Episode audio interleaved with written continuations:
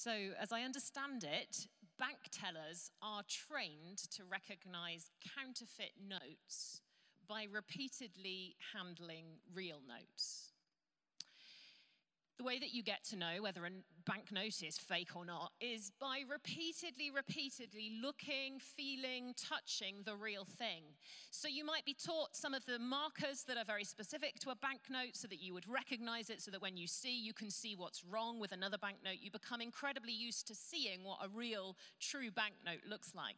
Part of the training, too, is to handle this banknote, to feel it, to feel its weight, to feel how it, it, it the fab, the kind of material that it's made of um, comparing the look and feel of a real banknote with a fake one. And the theory goes in training bank tellers that the more you handle real money, the more immediately you'll recognize a counterfeit. And I think that in writing this letter, Peter thinks in exactly the same way as we do in relation to training bank tellers. The whole purpose of his letter, he tells us now in chapter 3, is as a reminder, this is verse 1, as a reminder to stimulate you to wholesome thinking. Now, he feels it's necessary to remind his readers, I mean, they're also his listeners because the letters would have been read aloud in public, but he finds it necessary to remind his readers of the truth because he's already told us in the previous chapter, 2 12 to 14, that he knows his time on earth is limited. This is a man who now wants to be sure that the deposit of truth that he has held has been fully passed on to those whom he has served. He wants them to pay attention, he tells us in chapter 1 of the letter, verses 19 and to 21, to the whole truth as it is revealed by Scripture. And he's also told us in chapter 2 that the reason why it's so important not to forget this is that there are going to come into the church fairly soon, probably after his death, there are going to come into the church false teachers. He literally says in chapter 2 false teachers are going to rise up. They are going to secretly introduce untruths. They are even going to deny the Lord Jesus himself. They are going to bring the gospel into disrepute not only by their teaching, but also by their behavior. And Peter is desperate for the believers that they would be able to recognize when false currency, false truth is introduced into the system. He wants them to be so familiar, like bank tellers, so familiar with the real thing that they know immediately and intuitively when they encounter the stuff that's fake. Now, the particular teaching in this portion of the letter that he's speaking about is teaching around Judgment Day. In verses 3 to 7, he says, You know, Judgment Day admittedly appears long in coming. And as a result, people are starting to say, look, that whole thing about Judgment Day, that whole thing about Jesus coming back, it's never going to happen. You know, if he were coming back, he'd be back by now. They, they start to say, you know, the present heavens and earth are not, they, they're not going to be destroyed. Life is going to continue on for every generation. But in this first section of verses, verses 3 to 7, Peter says, the present heavens and earth are reserved for fire. Fire is going to come on the earth in the same way that the floodwaters ravished the earth in the time of Noah, destroying almost all life apart from Noah and his family and his wonderful ark full of animals. So, in the same way, fire will come upon the earth and the heavens, and it will purify them and it will rid them of all those who live apart from God. And so Peter says to his listeners, to his readers, don't forget what you already know. The delay in this day coming is not that God has forgotten. It is not that God is not able to bring it, but it is rather that this day of judgment, this day of terror, is delayed in order that many might come to the Lord Jesus and find life in him. The apparent delay in the coming of the Lord is because of his kindness, Peter tells us. He tells us that in verses 8 to 9. Then finally, in this section of teaching, verses 10 to 13, he says, That day will come. And that day will come When it comes, it will come without warning. It will come like a thief. The whole of creation will implode in a reality that is going to be simultaneously destructive, but also, we know, will also be recreative. Now, one way to take the teaching today would be to talk about what that will be like. Peter doesn't actually tell us that much. The scriptures tell us in other places. Isaiah 24, Hebrews 12 talks about it, Zephaniah talks about it, the Psalms talk about it, Revelation talks about it. That would be one way we could go today. But I don't actually think that is Peter's main point in this passage. I think when you look at the verbs that are operative in this passage, Peter's point is slightly different. The content is important, but actually, he is concerned about the implications that that reality has for believers in how they think and how they live. And I think it's fair to say that as he speaks to his hearers and listeners in this letter, so the same thing speaks directly to us as well. So I'm inviting you then, if you've got your Bible, to get it open, because I am going to refer to verses as I go along. And in verse 1, he says, I have written both of these letters to you as reminders to stimulate you to wholesome thinking. That word wholesome is a word in the Greek, eilikrines, that comes from two compound words put together. Hylais is one of those words, and hylais refers to the shining splendor of the sun. And then krino is the basic verb for to judge. So, in this word that the NIV has translated as wholesome, the sense is actually of holding something up to the sun and letting the light stream through it and finding no contamination in the thing. It's utter purity. The sun passes through this thing without any kind of contamination. This is an utterly pure and transparent reality. And when this word wholesome, which you then think, why did the NIV choose wholesome? That's not necessarily a word I'd associate with what I've just described. But I suppose the NIV is going for this sense not just of purity in terms of thinking, and, uh, but also purity in terms of moral purity, and wholesome probably fits with that. But when this word that's translated wholesome is joined with the word here for uh, thinking, it gives you then the sense that this is about a mindset that is to be completely pure. This is not just about the facts you and I think about, but it is the whole set of our mind, it's the whole way we receive reality. It is about clarity of thinking, clarity of mind, probably also moral purity of mind. And that is what Peter wants his listeners and readers to be stimu- stimulated towards. Then, throughout the rest of the passage, if you look at the verbs, he tells us how it is that we can be stimulated towards that mindset. He tells us in verse 1 that we are to be reminded.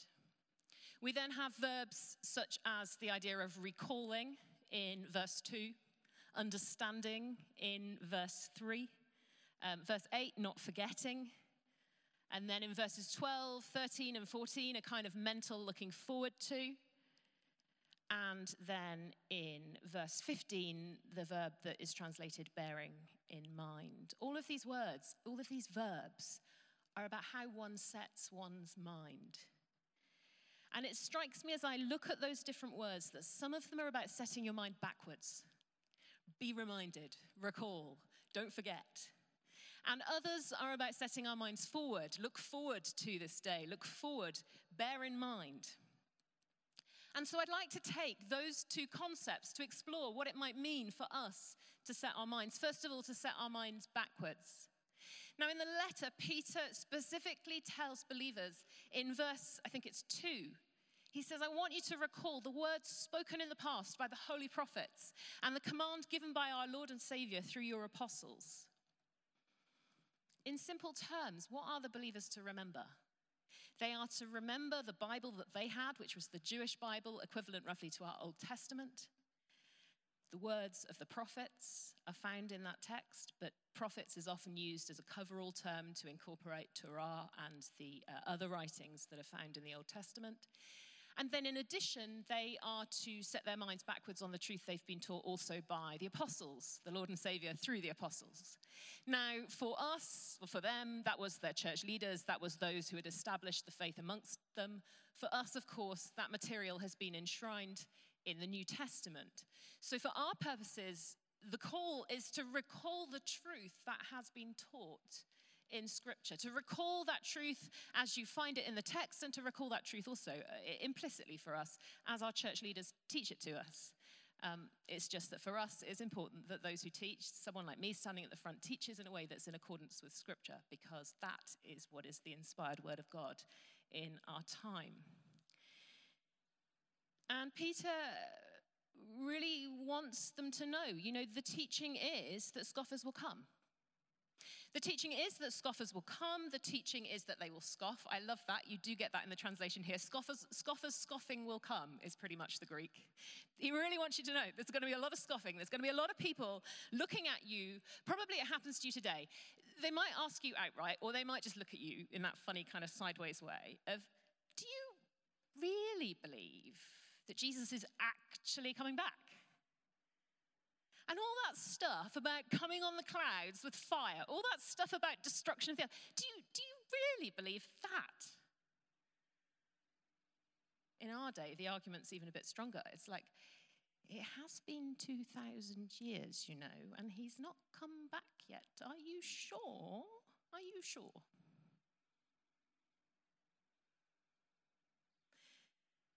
They tell us often, don't they, that it's time to give up believing that old myth. But, but Peter's response is, is read, read the text of the prophets.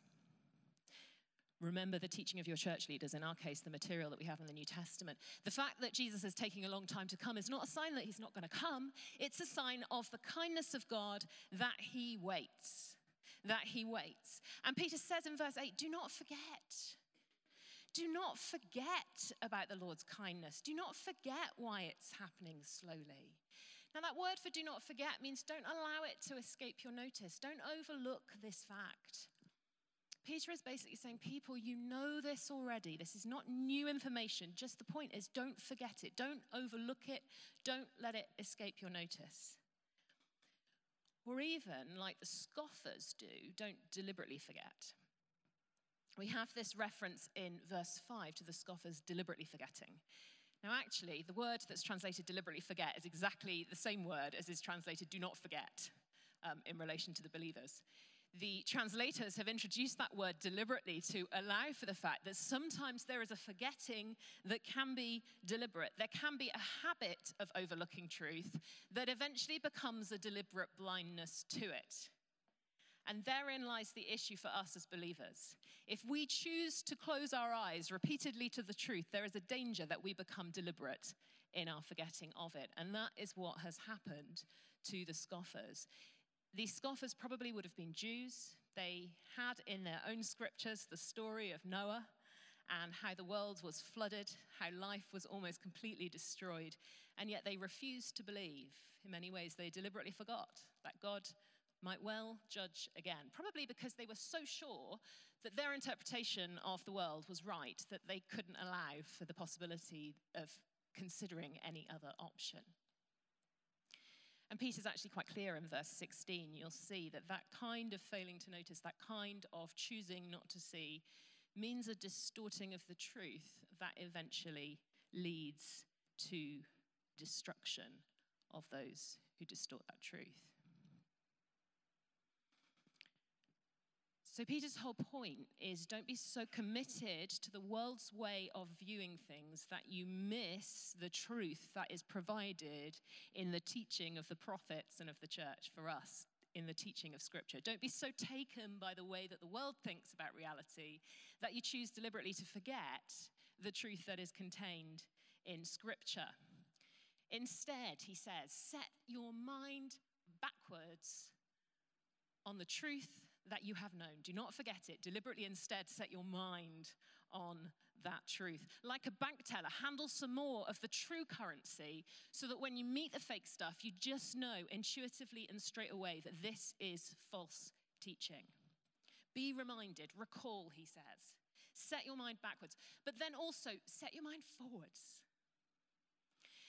In verses 11 to 12, he tells us to look forward to this judgment day, to look forward to this day of God, and to speed its coming by our godly living.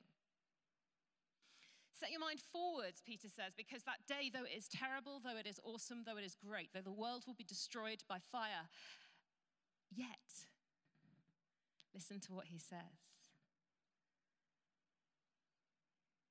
Verse 13, in keeping with his promise, we are looking forward to a new heaven and a new earth where righteousness dwells. This is going to be a reality where God is worshipped, where love reigns, where peace reigns, where joy reigns. That is the future hope for the church of God. And so he says, set your mind forward on that reality. Don't let that just be pie in the sky for you. Don't let that just be of the kind of consistency of a fairy tale. Let that be real for you because it is your future hope. It is the reality into which you will one day walk. And he tells us in verse 14 that that setting of our minds forwards towards the coming hope of life with God produces blameless living now. How we set our minds, friends, must overflow in the fruit of a lifestyle that's pleasing to Him. And so, really, what he's saying to his readers, to his listeners, is set your mind backwards to the truth that you've been taught and set your mind forwards towards your future hope. And then let the pure mindset that results from that that pure mindset that shines when it is lifted up to the light of the Son of God, let that then produce the kind of behavior and fruit that is pleasing to the Lord. So, really simple application for us, actually. Peter calls us to set our minds backwards. That's a choice. That doesn't happen by accident. You don't get a mindset framed by the scriptures unless you choose to immerse yourself in the scriptures. He says, set your mind backwards, but he also says, set your mind forwards. And again, that doesn't happen by accident. Those people that you know who can wax lyrical about the coming hope of heaven, that didn't just happen by accident. That's because they spent time imagining it, dwelling on it, resting in the scripture passages about it. Those people who are shaped by a hope of heaven are shaped by the hope of heaven because they dwell in their hearts in the reality that that is going to come. So the application on one level is simple, but it's also hard. This is about where we dwell. This is about where we dwell because that is what changes our mindset, and that then is what changes our behavior. Set your minds backwards, Peter says, into the truth that Scripture gives you so that you know the truth, so that you recognize false teaching without even having to think about it, and set your mind forwards onto the hope of heaven because that is where you're directed. So simply set your mind backwards on the scripture. Do you know what? There is no way around it. I know it's hard. It's hard in my life too. We've just got to get into the Bible. There's lots of ways to do it. It will be opposed. Inevitably, there are enemy forces that do not wish you to read the Bible, so it will be opposed. Do it anyway. Do it as your act of, of subversive spiritual warfare against those powers. Get in the scriptures anyway, because they are the word of God. You might do that by reading the text. You might not be a massive reader, so you might want to download an audio copy of the Bible.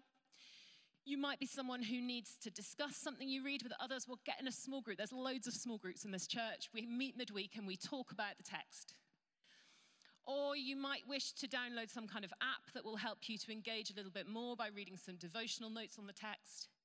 You might also, for a season, prefer to think about what does the Bible say about a certain topic, in which case there are hundreds of Christian books, thousands of Christian books you can buy on this subject that will take you through the scripture as a whole to perceive what the scripture says about a certain topic. Really, it doesn't matter how you do it, it doesn't matter how I do it, we've just got to do it. And actually, um, someone can stand at the front here and come up with a million ideas, but the truth is, when I'm sitting there, I'm like, the truth is, I, you can give me all the ideas in the world, but I've still got to actually do the thing. Set your mind backwards in the truth of Scripture. Maybe learn a psalm even, then you can pray it back to God every day. Somehow get it inside your heart so that when people speak to you, it's the reality of the scriptural worldview that comes out.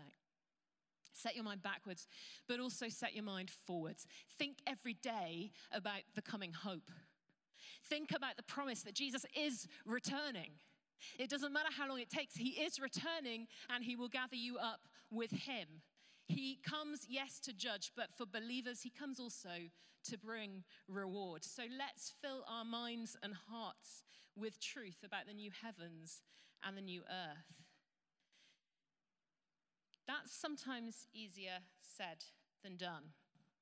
But there's a number of resources over the years that I've come across that have been hugely helpful. And I'm going to read just a little portion of a couple of books and also a little portion of scripture. These are texts that have helped me to begin to imagine what the new heavens and the new earth might be like. And so I offer them to you as a way of stirring imagination. As I say, two of the texts are not scripture, they're not inspired.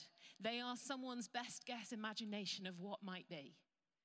So we don't take them as scripture, but let them stir you up as to the possibilities of what might be, because those who've written are writing in conversation with scripture. The first author is Joni Eareckson Tada. She's a quadriplegic um, who has had no movement for many years. I think she was 17 probably when she dived into a swimming pool and uh, became very badly injured. And her book is called, well, she has hundreds of books, but her, this particular book is called Heaven What Will It Be Like? And she says this My assurance of heaven is so alive that I've been making dates with friends to do all sorts of fun things once we get our new bodies. Like the following conversation with a girl in a wheelchair I met at a conference. Since we've been sitting here talking about heaven, I said, Would you like to make a date to get together up there? The girl, sitting twisted and humped over, gave me a funny look and asked, And do what? Well, what would you like to do? Uh, I'd like to be able to knit, she said hesitantly. Then let's make a date to meet in a cabin, pull up a couple of rocking chairs by the fire, and reach for our knitting needles, okay? My friend in the wheelchair scoffed. You're just saying that. Heaven's not going to have cabins and rocking chairs. That stuff's only on earth. I looked at her in all seriousness and said, I believe heaven will. Heaven is by no means ambiguous. Isaiah 65 17 says that God is planning a new heavens and a new earth. Did you get that? Heaven has our planet in it. A new earth with earthy things in it. Nothing clunky, no gawky images, just warm and wonderful things that make earth earth. How can you be so sure of what the new earth will be like? Because I don't think God is going to switch dictionaries on us and suddenly redefine what earth is. If there are streets, rivers, trees, and mountains in the new earth, like the Bible says there will be, then why not all the other good things? Why not rocking chairs? She sat looking at me with a wry smile, and then her skepticism vanished. The second excerpt is from a book called The Great Divorce by C.S. Lewis. And if you're familiar with C.S. Lewis's writing, this is another slightly mythic story where, um, in this case, a whole bunch of passengers are on a bus traveling from hell to heaven in order to visit it. And where they get to in heaven is just the outer reaches of heaven. But this passage in particular I find hugely powerful. All down one long aisle of the forest, the undersides of the leafy branches had begun to tremble with dancing light. And on earth, I knew nothing so likely to produce this appearance as the reflected lights cast upward by moving water. A few moments later, I realized my mistake. Some kind of procession was approaching us. And the light came from the persons who composed it. First came bright spirits, not the spirits of men, who danced and scattered flowers, soundlessly falling, lightly drifting flowers, though by the standards of the ghost world, each petal would have weighed a hundredweight, and their fall would have been like the crashing of boulders. Then on the left and right, at each side of the forest avenue, came youthful shapes, boys upon one hand and girls upon the other. If I could remember their singing and write down the notes, no man who read that score would ever grow sick or old. Between them went musicians, and after these, a lady in whose honor all this was being done. I cannot now remember whether she was naked or clothed. If she were naked, then it must have been the almost visible penumbra of her courtesy and joy which produces in my memory the illusion of a great and shining train that followed her across the happy grass. If she were clothed, then the illusion of nakedness is doubtless due to the clarity with which her inmost spirit shone through the clothes. For clothes in that country are not a disguise. The spiritual body lives along each thread and turns them into living organs. A robe or a crown is there as much as one of the wearer's features as a lip or an eye but I have forgotten. And only partly do I remember the unbearable beauty of her face. Is it, is it, I whispered to my guide. Not at all, said he. It's someone you'll never have heard of. Her name on earth was Sarah Smith, and she lived at Golders Green. She seems to be, well, a person of particular importance. Aye, she's one of the great ones. You've heard that fame in this country and fame on earth are two quite different things. And who are these gigantic people? Look, they're like emeralds who are dancing and throwing flowers before her. Haven't you read your Milton? A thousand livened angels lackey her. And who are all these young men and women by her side? They are her sons and daughters. She must have had a very large family, sir. Every young man or boy that met her became her son, even if it was only the boy that brought the meat to her back door. Every girl that met her was her daughter. Isn't that a bit hard on their parents? No, there are those that steal other people's children, but her mother motherhood was of a different kind. Those on whom it fell went back to their natural parents, loving them more. Few men looked on her without becoming, in a certain fashion, her lovers.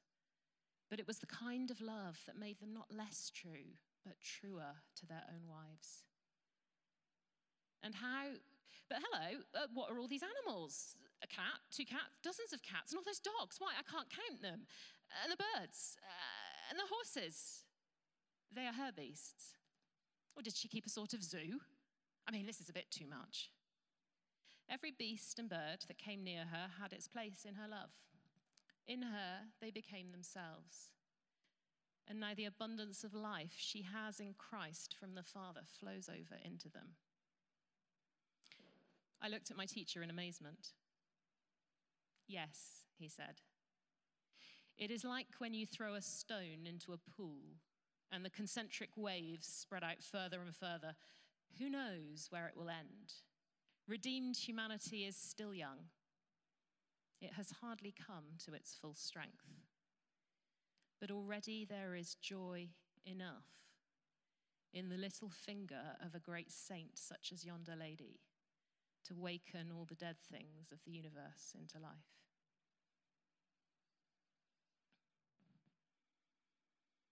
And now the text of John's revelation. Then I saw a new heaven and a new earth. For the first heaven and first earth had passed away, and there was no longer any sea. I saw the holy city, the New Jerusalem, coming down out of heaven from God, prepared as a bride, beautifully dressed for her husband. And I heard a loud voice from the throne saying, Look, God's dwelling place is now with among the people, and he will dwell with them. They will be his people, and God himself will be with them and be their God. He will wipe every tear from their eyes there will be no more death, or mourning, or crying, or pain, for the old order of things has passed away. I did not see a temple in the city because the Lord God Almighty and the Lamb are its temple. The city does not need the sun or the moon to shine on it, for the glory of God gives it light, and the Lamb is its lamp. The nations will walk by its light and the kings of the earth will bring their splendor into it. On no day will its gates ever be shut, for there will be no night there. The glory and honor of the nations will be brought into it. Nothing impure will ever enter it, nor will anyone who does what is shameful or deceitful, but only those whose names are written in the Lamb's book of life. Then the angel showed me the river of the water of life, as clear as crystal, flowing from the throne of God and of the Lamb down the middle of the great street of the city. On each side of the river stood the tree of life, bearing 12 crops of fruit, yielding its fruit every month. And the leaves of the tree are for the healing of the nations. No longer will there be any curse. The throne of God and of the Lamb will be in the city, and his servants will serve him. They will see his face, and his name will be on their foreheads. There will be no more night. They will not need the light of a lamp or the light of the sun, for the Lord God will give them light, and they will reign forever and ever. Why don't we turn to prayer for a moment? Father God, we give you thanks. We give you thanks that you have given us the truth in Jesus Christ and in the written testimony that Scripture is regarding him. We thank you that by it, as we set our minds backwards, we can know truth. And by immersing ourselves in that truth, we can recognize false teaching immediately and intuitively. Help us, we pray, Lord, to immerse ourselves more and more into Scripture. Help our lives to become Scripture soaked and our mindsets to become Scripture framed. And then, Lord, also, would you set our minds forward? Would you set our minds forward on the coming hope in Jesus? That one day, there will be no more curse. That one day we will experience you with us in a way that right now we can only imagine. That the fullness of creation's days will come to its high point, and that you will be all in all. So, Lord, set our minds forward on that reality. Let its truth trickle into us, we pray. In Jesus' name. Amen.